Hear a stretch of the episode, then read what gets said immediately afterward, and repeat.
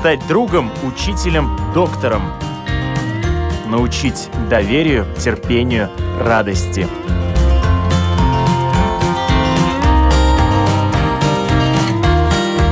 Школа для родителей на Латвийском радио 4.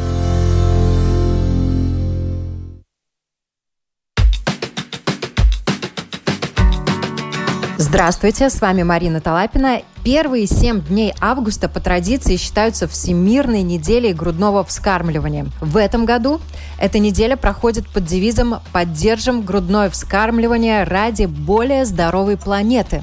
Почему важно пропагандировать грудное вскармливание? Также некоторые проблемы, с которыми могут столкнуться молодые мамы и в которых могут помочь консультанты по грудному вскармливанию, нам рассказала Наталья Ваньковская, которая является консультантом по грудному вскармливанию, а также консультантом группы поддержки молодых родителей и доулой. И самое главное, она мама троих детей. Наталья, здравствуйте. Да, здравствуйте. Ну, мне, наверное, хочется сказать, что, к сожалению, только очень небольшой процент женщин кормят грудью так долго, как им хотелось бы. И показывает статистика, где-то 60% женщин прекращают грудное вскармливание раньше, чем они планировали. И основная причина — это нехватка поддержки и среди близких людей, и среди специалистов. Поэтому, к сожалению, это есть, и некоторое время еще будет достаточно болезненной темой. И очень многие молодые мамы, когда сталкиваются с проблемами грудного вскармливания, не знают, куда можно обратиться. И не знают, что есть такие консультанты по грудному вскармливанию, что есть достаточно много опытных специалистов, которые могли бы решить их проблемы, в общем-то, в течение одной консультации. Но при этом этом они пытаются как-то справляться сами, руководствуются советами людей, у которых нет своего благополучного опыта кормления грудью. И, как следствие, кормление грудью становится сложным, болезненным и часто заканчивается раньше, чем хотелось бы самой маме. Опыт он такой. У каждого он свой, но как правило, та женщина, которая сама успешно кормила грудью, может как минимум помочь какой-то своей подруге донести нужную информацию и оказать нужную поддержку. В этом году эта неделя проходит под девизом поддержим грудное вскармливание ради более здоровой планеты. То, что касается пропагандирования и популяризации грудного вскармливания, насколько, на ваш взгляд, эта тема актуальна сегодня? Мне кажется, что сама по себе идея о том, что кормить грудью хорошо и нужно, и что грудное молоко — это лучшая пища для малыша, в общем-то, эта идея абсолютно не новая. И даже когда идет реклама смеси, там тоже пишут, что грудное молоко это лучшая пища для вашего ребенка. На самом деле это просто биологическая норма, и пропагандировать пользу можно, если это делать не так, как это делалось уже годами, потому что, с одной стороны, на молодых мам накладывается огромный груз ответственности, она как бы должна кормить грудью, чтобы дать все самое лучшее своему ребенку. С другой стороны, как это делать так, чтобы маме это было удобно, комфортно и легко? В итоге женщина оказывается между двух жерновов с одной стороны, вроде как бы должна, а если не получается, ну что ж тогда? Ну, значит, не смогла. И вся ответственность оказывается на ней. Поэтому пропагандировать пользу грудного вскармливания, может быть, и стоит именно с той точки зрения, что это доступно, удобно, и это может быть легко и комфортно для всей семьи. Многие годы рекламируется смесь именно под таким вот контекстом, что это намного проще, чем кормить грудью. На самом деле грудью кормить, если умеешь, легко, и э, просто когда хватает молока, просто когда знаешь, что нужно делать. А когда всего этого не умеешь, это все превращается на самом деле в достаточно нелегкую задачу. И многие мамы пасуют буквально в первый месяц, потому что когда каждое кормление причиняет боль и помочь не может толком никто, и все говорят, а что вы хотели, терпите, да, вы должны кормить грудью. К сожалению, у многих мам руки просто опускаются, и не зная какой-то возможной альтернативы пути решения они просто уходят на смерть. И потом рассказывают своим подругам, что вот, я пыталась, это было ужасно. Вот очень грустно, когда попадаются истории, где мамочка вроде бы хотела и пыталась, но вот как-то просто опустились руки в тот самый момент, когда уже почти надо было еще совсем чуть-чуть. Поэтому мне кажется, что сейчас очень важно именно пропагандировать, нести информацию на самом деле о том, что кормление грудью может быть просто нормально, и что это достаточно важный, требующий обучения процесс, и при этом есть люди, которые могут помочь. Мне кажется, что вот важно донести именно эту информацию. Школа для родителей. Какое значение имеет кормление грудью в решении таких серьезных проблем, как изменение климата, экологии окружающей среды, ну и, конечно, о том, чем полезно грудное вскармливание для малыша, мы говорим сегодня. Я рада представить с нами на связи консультант по грудному вскармливанию с многолетним опытом, глава Латвийской ассоциации консультантов по грудному вскармливанию. И также этот человек знает не только о физиологии этого процесса, но и о психологии. С нами на связи Сандра Лассе. Сандра, здравствуйте. А, здравствуйте.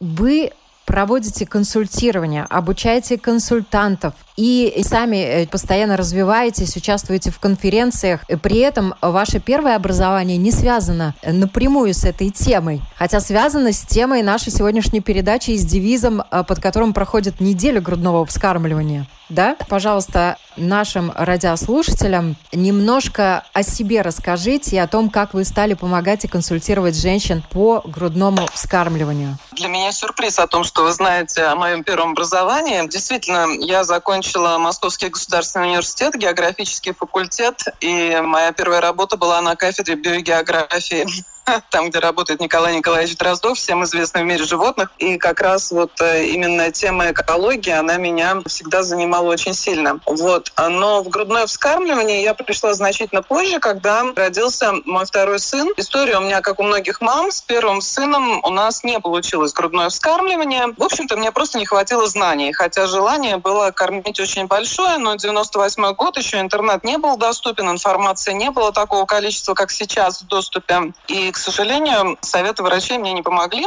Мне сказали, что у меня нет молока. А, ну и на этом довольно быстро все у нас закончилось. А со вторым малышом у нас через 4 года все получилось прекрасно, именно благодаря помощи консультантам. Тогда уже это было более доступно. И меня этот опыт настолько вдохновил, что я решила, пока меня основная работа ждет, я могу поучиться и, может быть, помочь другим мамам. И с этого, собственно, все началось в 2004 году. И не просто началось, и развилось, и вы ушли в это с головой, как говорится. Да, в итоге ушла с головой, да. Я уже с 2010 года, это моя основная работа. Тут возникает вопрос о роли консультанта при грудном вскармливании, потому что мамочка, когда только родила, когда это ее первенец, когда она ничего не знает об этом, действительно очень важно, чтобы был рядом человек, который подскажет, успокоит и направит. Э, нельзя сказать, что ничего мы об этом не знаем. Мы на самом деле какие-то знания у нас есть, потому что это у нас э, как бы на подкорке прописано, что вообще девочка, девушка, женщина, они, в общем-то, неосознанно все время наблюдают за тем, как ухаживают за детьми. Они эту информацию черпают из журналов, из фильмов. Это вот такой бэкграунд, он уже неосознанно закладывается. Но эта информация, она очень теоретическая, очень разрозненная. И когда рождается свой малыш, тут мы переходим к практике. И здесь возникает очень много много вопросов. И часто действительно нужен человек рядом, который поможет, который подскажет. Потому что грудное вскармливание – это действительно навык, то есть это не инстинктивный процесс, как у млекопитающих. Мы этому учимся. И если раньше девочка этому училась в многодетной семье, например, так же как готовить еду, убирать дом, ухаживать за младшими братьями и сестрами, видела, как их кормят грудью, это было частью бытового опыта. То сегодня очень часто первый малыш, вообще, которого мы видим вблизи и держим на руках, это наш малыш. И очень большой стресс, очень велик страх каких-то ошибок, и поэтому, да, поддержка часто бывает нужна. С чего начинается начинается вообще подготовка к грудному вскармливанию и когда она сегодня начинается у нашей современной женщины? Хорошо, если у современной женщины она начинается на курсах подготовки к родам, потому что все-таки я считаю, что и к родам надо готовиться, и к грудному вскармливанию надо готовиться, поэтому, когда уже мы ждем малыша, имеет смысл походить на такие курсы, на лекции, ну и в частности на лекцию по грудному вскармливанию. Есть у нас а, издание Министерства здравоохранения, называется «Зидиш на САБЦ». Можно бесплатно его скачать на сайте министерства, можно на нашем сайте ассоциации Ассоциации консультантов по грудному вскармливанию ЗИДИТ ЛВ, хотя бы теоретически подготовиться, прочитать, потому что какие-то начальные знания, конечно же, нужны. Не просто нужны. Я бы даже, наверное, рекомендовала не игнорировать эти курсы по грудному вскармливанию, потому что многие идут на курсы по подготовке к родам, а грудное вскармливание думают, что ребенок родится, молоко пойдет, но тут как раз и начинаются у неподготовленной мамочки дополнительные тревоги по поводу того, а где же молоко? Особенно, когда это первый ребенок. Потому что молоко А-а-а. появляется не сразу, и тут многие вещи нужно знать, быть к ним готовыми. Конечно, молоко у нас приходит где-то на третьи сутки, и, как правило, на третьи сутки уже мам выписывают домой из родильных отделений. Там рекомендации, они очень меняются. Когда, допустим, я консультирую женщину на четвертые, пятые, шестые сутки, она говорит, вот, а мне в роддоме сказали делать так. Я говорю, вам там все правильно сказали, но это относилось к первому, второму дню после родов. Сейчас у нас уже другая ситуация, соответственно, рекомендации меняются. Поэтому, если есть какие-то вопросы, если что-то непонятно, то я советую обращаться обращаться к специалистам. Хотя у многих мам это действительно получается без особых проблем. Но самые такие вот часто задаваемые вопросы и самые часто возникающие проблемы – это болезненное кормление, это недостаток молока, и когда ребенок плохо прибавляет весе. И чем раньше такая проблема будет решена, тем лучше. Первый вопрос – мало молока, особенно в первые дни. Почему его мало? И почему его не может быть много, наверное? Первые вторые сутки после рождения малыша у нас молока вообще нет. У нас есть молозиво, которое, кстати, уже во время беременности начинает вырабатываться, иногда даже выделяется из груди. Его можно увидеть, как такие прозрачные или желтые капельки. Можно не увидеть. Это все абсолютно нормально. И задача молозива подготовить желудочно-кишечный тракт малыша к тому, что он вообще начнет работать. То есть молозиво помогает освободиться от мекония. Оно там как такой светлый выстилкой все покрывает, чтобы там развивалась необходимая флора, потому что малыш у нас стерильный родился. И в молозиве много иммунных антител. Вот, то есть молозиво имеет свои задачи. Первые два дня это так называемое молозивное вскармливание. И молоко у женщин приходит на вторые сутки. Иногда бывает редко и на вторые, иногда чаще все-таки на третье. Бывает и на четвертое. Вот после этого ребенок уже начинает получать молоко в объемах. То есть он начинает действительно есть, получает значительное количество калорий. И сначала у него маленький-маленький-маленький желудочек, он наедается буквально действительно ложечкой да. чайной молока. Вначале молозива за один раз это где-то чайная ложечка 5-7 миллилитров. На третьи сутки, когда молоко приходит, это где-то уже 30 миллилитров. Это объем вот как грецкий орешек. А первые вторые сутки это размер вот объем вишенка, черешенка, вот такой. И постепенно-постепенно малыш растет, прибавляет в весе, но один из вопросов, которые все-таки мамочки некоторые задают, а мой малыш в весе не прибавляет добавляет. И что касается малышей при грудном вскармливании, они же тоже учатся, несмотря на то, что, казалось бы, у них рефлексы есть, да, они же тоже учатся брать грудь и э, учатся кушать. Конечно, они приспосабливаются, потому что заранее они не знают, какая грудь достанется. Бывает разный размер, разная форма. И особенно первые две недели малыш действительно приспосабливается к маме, чтобы сосание было эффективное, чтобы он высасывал достаточное количество молока. Но с другой стороны, мамина задача расположить его у груди удобно, чтобы поза для кормления была удобна для ребенка. То есть э, голова не должна быть повернута ни вправо, ни влево. Голова не должна быть опущена опущена вниз, головка должна быть ровненькая и подбородочек приподнят вверх. То есть вспомним, как мы сами пьем, допустим, воду из стакана. Мы же всегда немного голову вверх приподнимаем. Можем попробовать попить, наклонив голову вниз или повернув вправо-влево. Мы заметим, насколько это неудобно. Поэтому базовая для ребенка это удобная поза для прикладывания. Кстати говоря, тогда сосание будет эффективным, он будет высасывать достаточное количество молока, и тогда оно должно быть безболезненным для мамы. Порой проблемы с грудным вскармливанием могут возникать из-за совершенно каких-то маленьких таких нюансов.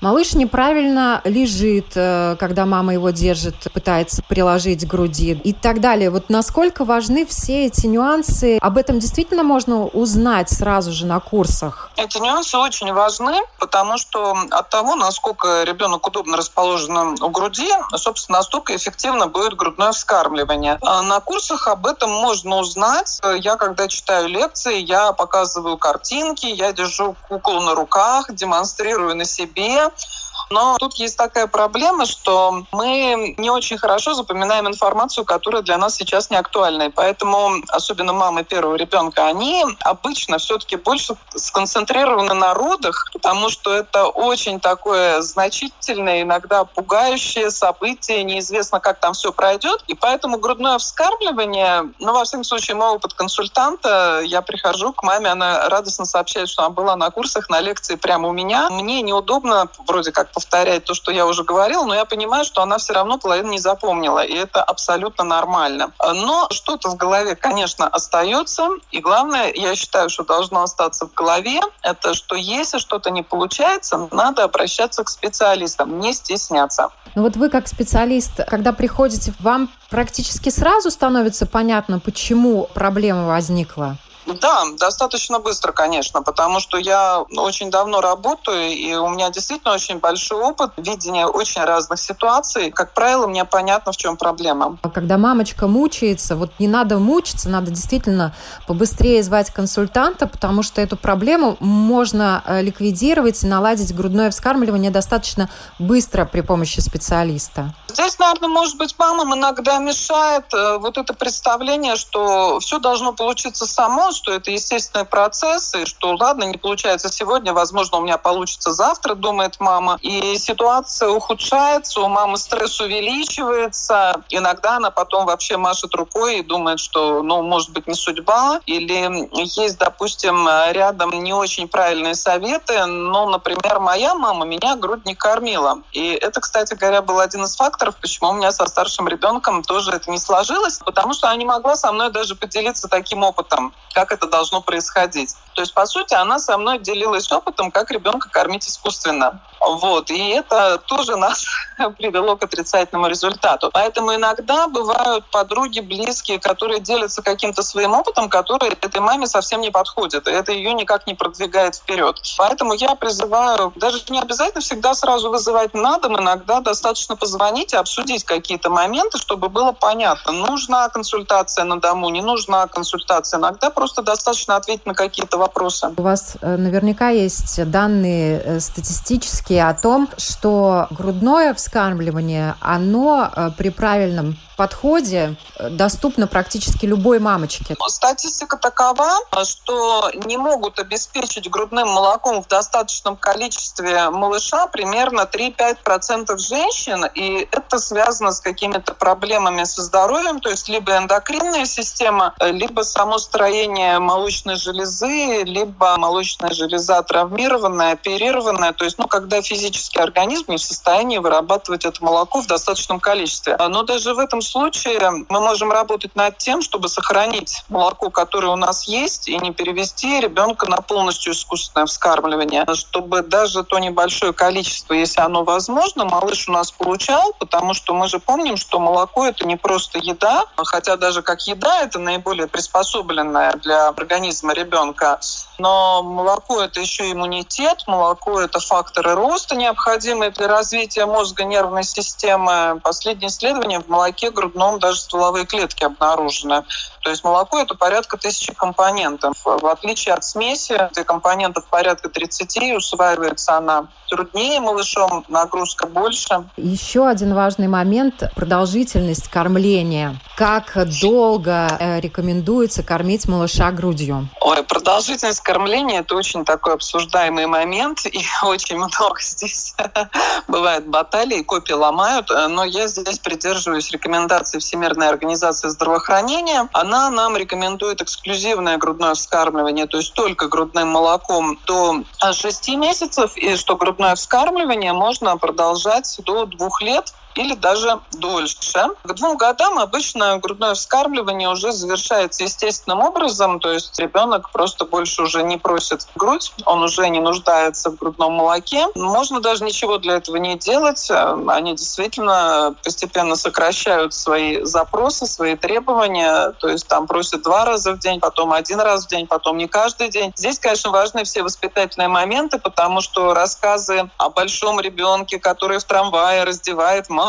ищет грудь, это, конечно, рассказы о воспитании, а не грудном вскармливании. Даже после года ребенок получает из грудного молока все, что я перечислила, то есть и иммунитет, и факторы роста, и молоко как естественный пробиотик для желудочно-кишечного тракта, и в молоке ферменты, которые ему помогают переваривать те котлеты с нашего стола, которые он у нас уже ест. Но я здесь абсолютно уважаю любой выбор мамы, если она решает прекратить грудное вскармливание раньше, у нас есть консультации о том, как это наиболее гармонично завершить. Лучше всего, конечно, имитировать этот естественный сценарий, то есть постепенно сокращать количество прикладываний, чтобы уменьшилось количество молока в груди, ну и чтобы ребенок тоже привык к каким-то новым возможностям. И тогда этот процесс максимально гармонично для обеих сторон завершается.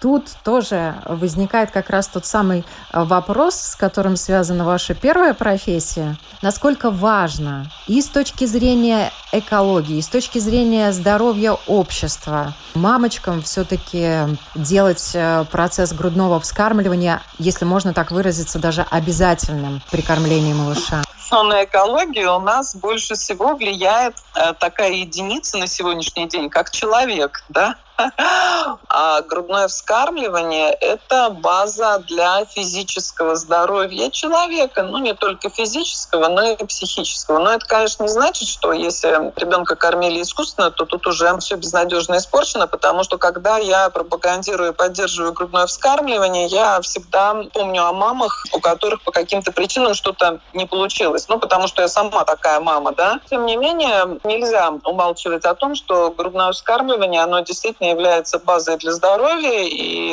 исследования об этом свидетельствуют, что это сокращает в дальнейшем количество больничных листов. Это более трудоспособные люди, но, соответственно, более способные радоваться жизни. Но вообще, даже если говорить о грудном вскармливании, то в дальнейшем уменьшает грудное вскармливание риски ожирения у людей, уменьшают риски астмы, уменьшают риски аллергий, уменьшают риски онкологических заболеваний, уменьшают риски функциональных нарушений желудочно-кишечного тракта. Кстати говоря, для мамы тоже грудное вскармливание уменьшает риски онкологии органов репродуктивной системы и уменьшает риски остеопороза. В любом случае это будет оказывать влияние на человека непосредственно, на экологию общества в целом, ну и значит на экологию планеты тоже. У вас очень глубокие познания не только в физиологии процесса грудного вскармливания, но и в психологии этого процесса. С точки зрения психологии, насколько важен этот процесс как для мамы, так и для малыша? Что об этом известно? Об этом тоже на эту тему есть исследования. И, конечно, грудное вскармливание способствует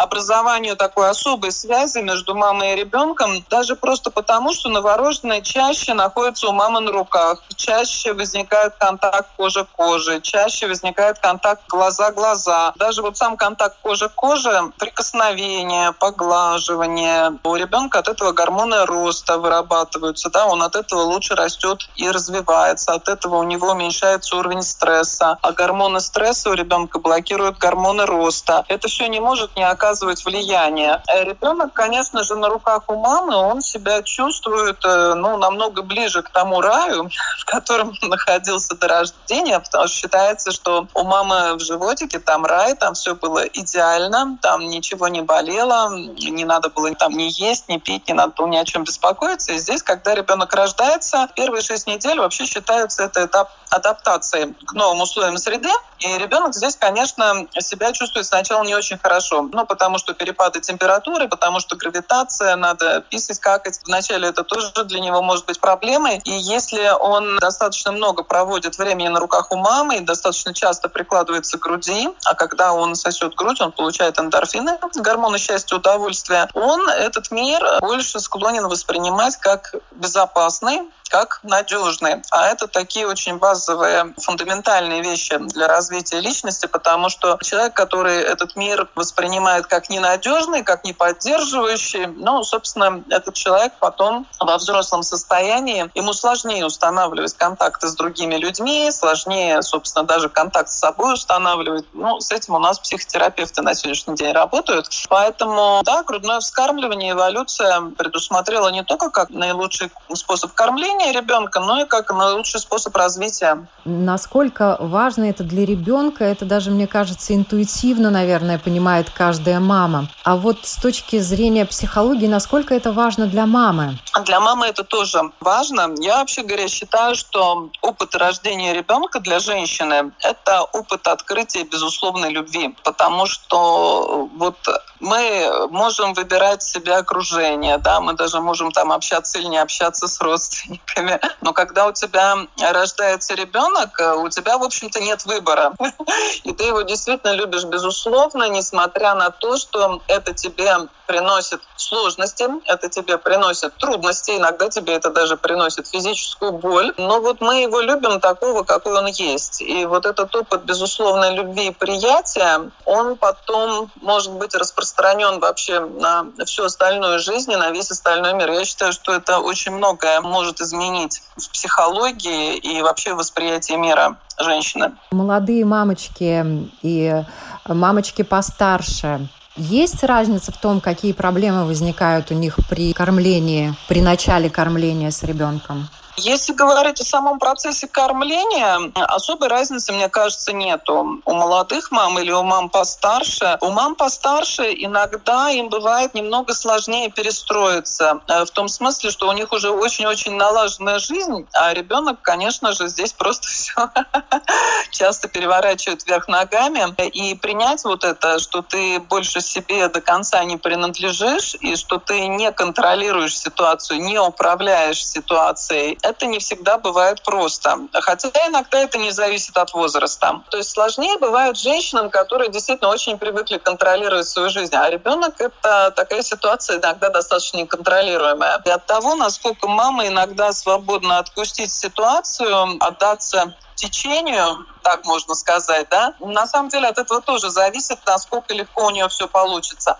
Потому что здесь очень много тоже зависит от того, насколько мама в стрессе или насколько мама больше уверена в своих силах. Потому что когда мама в стрессе, ребенок это тоже чувствует, кстати говоря. И он тогда тоже, он больше в стрессе, он более беспокойный. Причем исследованиями доказано, что гормоны стресса через молоко не передаются ребенку. Ребенок просто чувствует состояние мамы. Вы участвуете в разных э, конференциях международных. Вообще много путешествуете именно в связи с вашей специальностью как консультант по грудному вскармливанию. Вот чем отличаются подходы к грудному вскармливанию в разных странах? Но, во-первых, это, конечно, связано с социальной ситуацией в странах. Допустим, страны, где очень короткий послеродовый отпуск, допустим, там Франция или Израиль или Америка, там это порядка трех месяцев. Конечно же, ситуация с грудным вскармливанием там такая, что пытаются максимум возможного получить из этих первых трех месяцев. А дальше уже как сложится, да, то есть сможет мама продолжать грудное вскармливание или не сможет, но вот поддержка ей будет оказана в любом случае. В Латвии у нас тут такая уникальная ситуация, что мама год может не работать, очень редко где вообще такое есть. И здесь, конечно, у женщины возможностей намного больше, и, соответственно, подход у консультантов, он тоже будет отличаться. То есть мы, конечно, будем стараться поддерживать маму в том, чтобы было эксклюзивное грудное вскармливание до 6 месяцев, то есть только грудным молоком, ну и дальше уже постепенное введение прикорма. Ну и, конечно, это зависит от менталитета, это нельзя сбрасывать со счетов, что, ну, говорят, у разных народов ментальность разная, но и настрой на семью, более патриархальный или более самостоятельный, это тоже все не может не влиять. И, кстати говоря, на международных конференциях об этом много говорят, что это нельзя не учитывать. И консультант, он здесь всегда подстраивается под требования семьи, потому что, с одной стороны, мы являемся адвокатами интересов ребенка,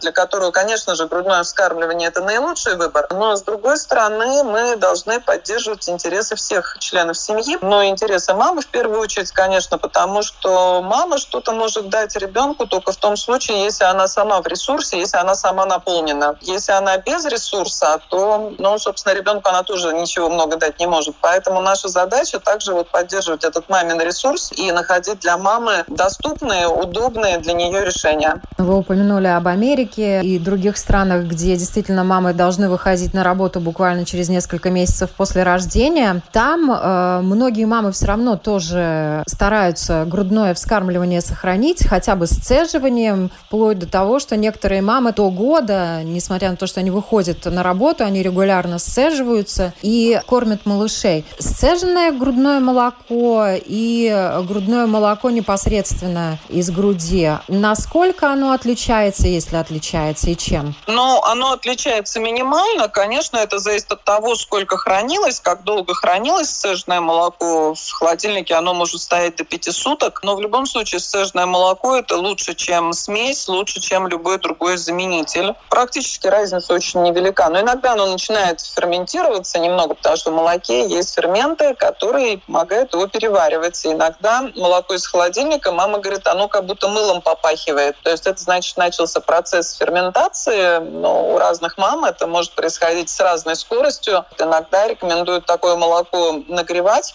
прежде чем ставить в холодильник, чтобы замедлить воздействие ферментов. Но, в принципе, это не испорченное молоко. Дети от такого молока не отказываются, оно нормальное. Одно время ходили пугалки, что можно отравить ребенка сцеженным молоком, если оно неправильно хранится. Но неправильно приготовленной смесью из грязной посуды тоже можно ребенку нанести вред. Правильное хранение, грудное молоко при комнатной температуре, оно может стоять до 5 часов, а в холодильнике до 5 суток. Все должно быть стерильно, камере... конечно, правильно? Да, это должна быть чистая посуда, э, кипяточком обдать. А в морозильной камере до скольки это можно? От 6 месяцев до года в морозильной камере может храниться молоко. Это при ну, современной морозильной камере, где минус 18 обеспечивается. Но фактически даже после года молоко, оно тоже не теряет свои свойства. Есть международные банки грудного молока добровольные, да, и они там даже готовы принимать вот это замороженное молоко, которое хранилось даже дольше в холодильнике, потому что считают, что все равно это лучше, чем смесь, и кому-то это может пригодиться. Грудное молоко, оно грудное молоко независимо от того, оно принадлежит родной мамочке или оно принадлежит кормилице, правильно? Да. Разница разница в чем? Конечно, состав молока индивидуален у разных женщин, какие-то нюансы могут отличаться, но если мы сравним э, с э, молоком других млекопитающих, не знаю, там козы или коровы, понятно, что оно отличается еще более значительно, но это нас не останавливает наливать такое молоко себе в кофе. Но в любом случае рекомендации Всемирной организации здравоохранения, если не можем обеспечить грудным молоком мамы, то лучшая замена это будет донорское молоко. Но в Латвии у нас нет таких банков донорского молока, поэтому следующий выбор у нас будет смесь, адаптированная, соответствующая возрасту ребеночка. Но есть иногда, даже в Латвии я встречала семьи, которые этот вопрос решали каким-то образом, там, с подругой или еще как-то, когда кто-то был готов делиться молоком.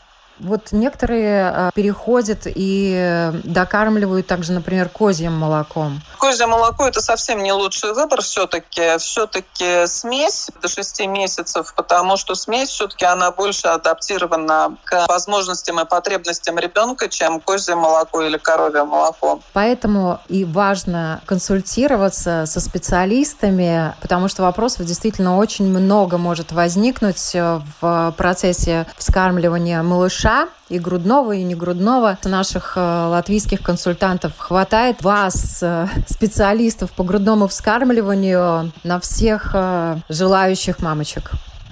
А, я думаю, что специалистов хватает. На сегодняшний день наша ассоциация насчитывает уже 80 человек. По моей информации, многие консультанты в плане работы даже не догружены, готовы работать больше. Работают консультанты в разных городах Латвии. Помимо этого у нас есть еще и консультанты-волонтеры. Образуются группы поддержки кормящих мам в разных городах, где просто мамы, которые более или менее опытные, иногда прошедшие дополнительное обучение, готовы поддерживать других мам бесплатно. Информацию об этом в интернете можно найти. И это вполне доступно. Консультанты нашей ассоциации находятся на сайте ZDIT.LV. Там есть раздел на русском, раздел на латышском и даже на английском, списки консультантов, которые владеют этими языками и готовы консультировать Так что поддержим грудное вскармливание ради более здоровой планеты. Все для этого существует у нас, по крайней мере, в стране точно, правда? Совершенно точно. И у нас в стране, я считаю, что ситуация с грудным вскармливанием очень даже благополучная,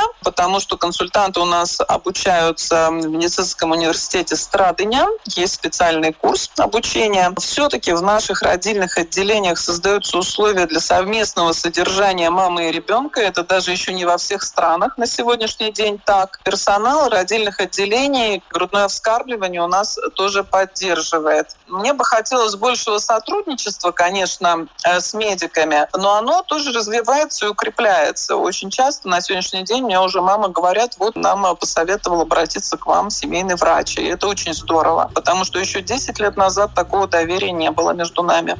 Спасибо вам огромное, Сандра, за этот разговор, за эту беседу. И я надеюсь, что она будет полезной в плане просвещения для наших радиослушателей. Действительно, грудное вскармливание, если мамочка хочет, если мамочка может, физиологически нет никаких препонов, все это осуществимо. Правильно? Совершенно верно. И я бы сказала, что из личного опыта кормить грудью проще, чем кормить искусственно. И я хочу поблагодарить вашу радиопрограмму за то, что вы уделили внимание внимание теме грудного вскармливания во время Всемирной недели грудного вскармливания. Для нас это очень ценно, и для мам тоже, я думаю. Спасибо большое. Всем желаем хорошего настроения и хорошего дня.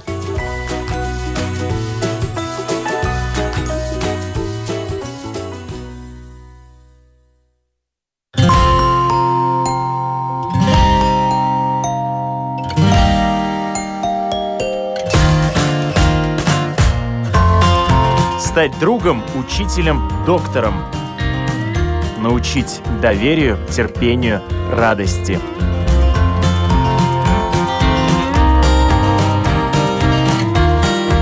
Школа для родителей на Латвийском радио 4.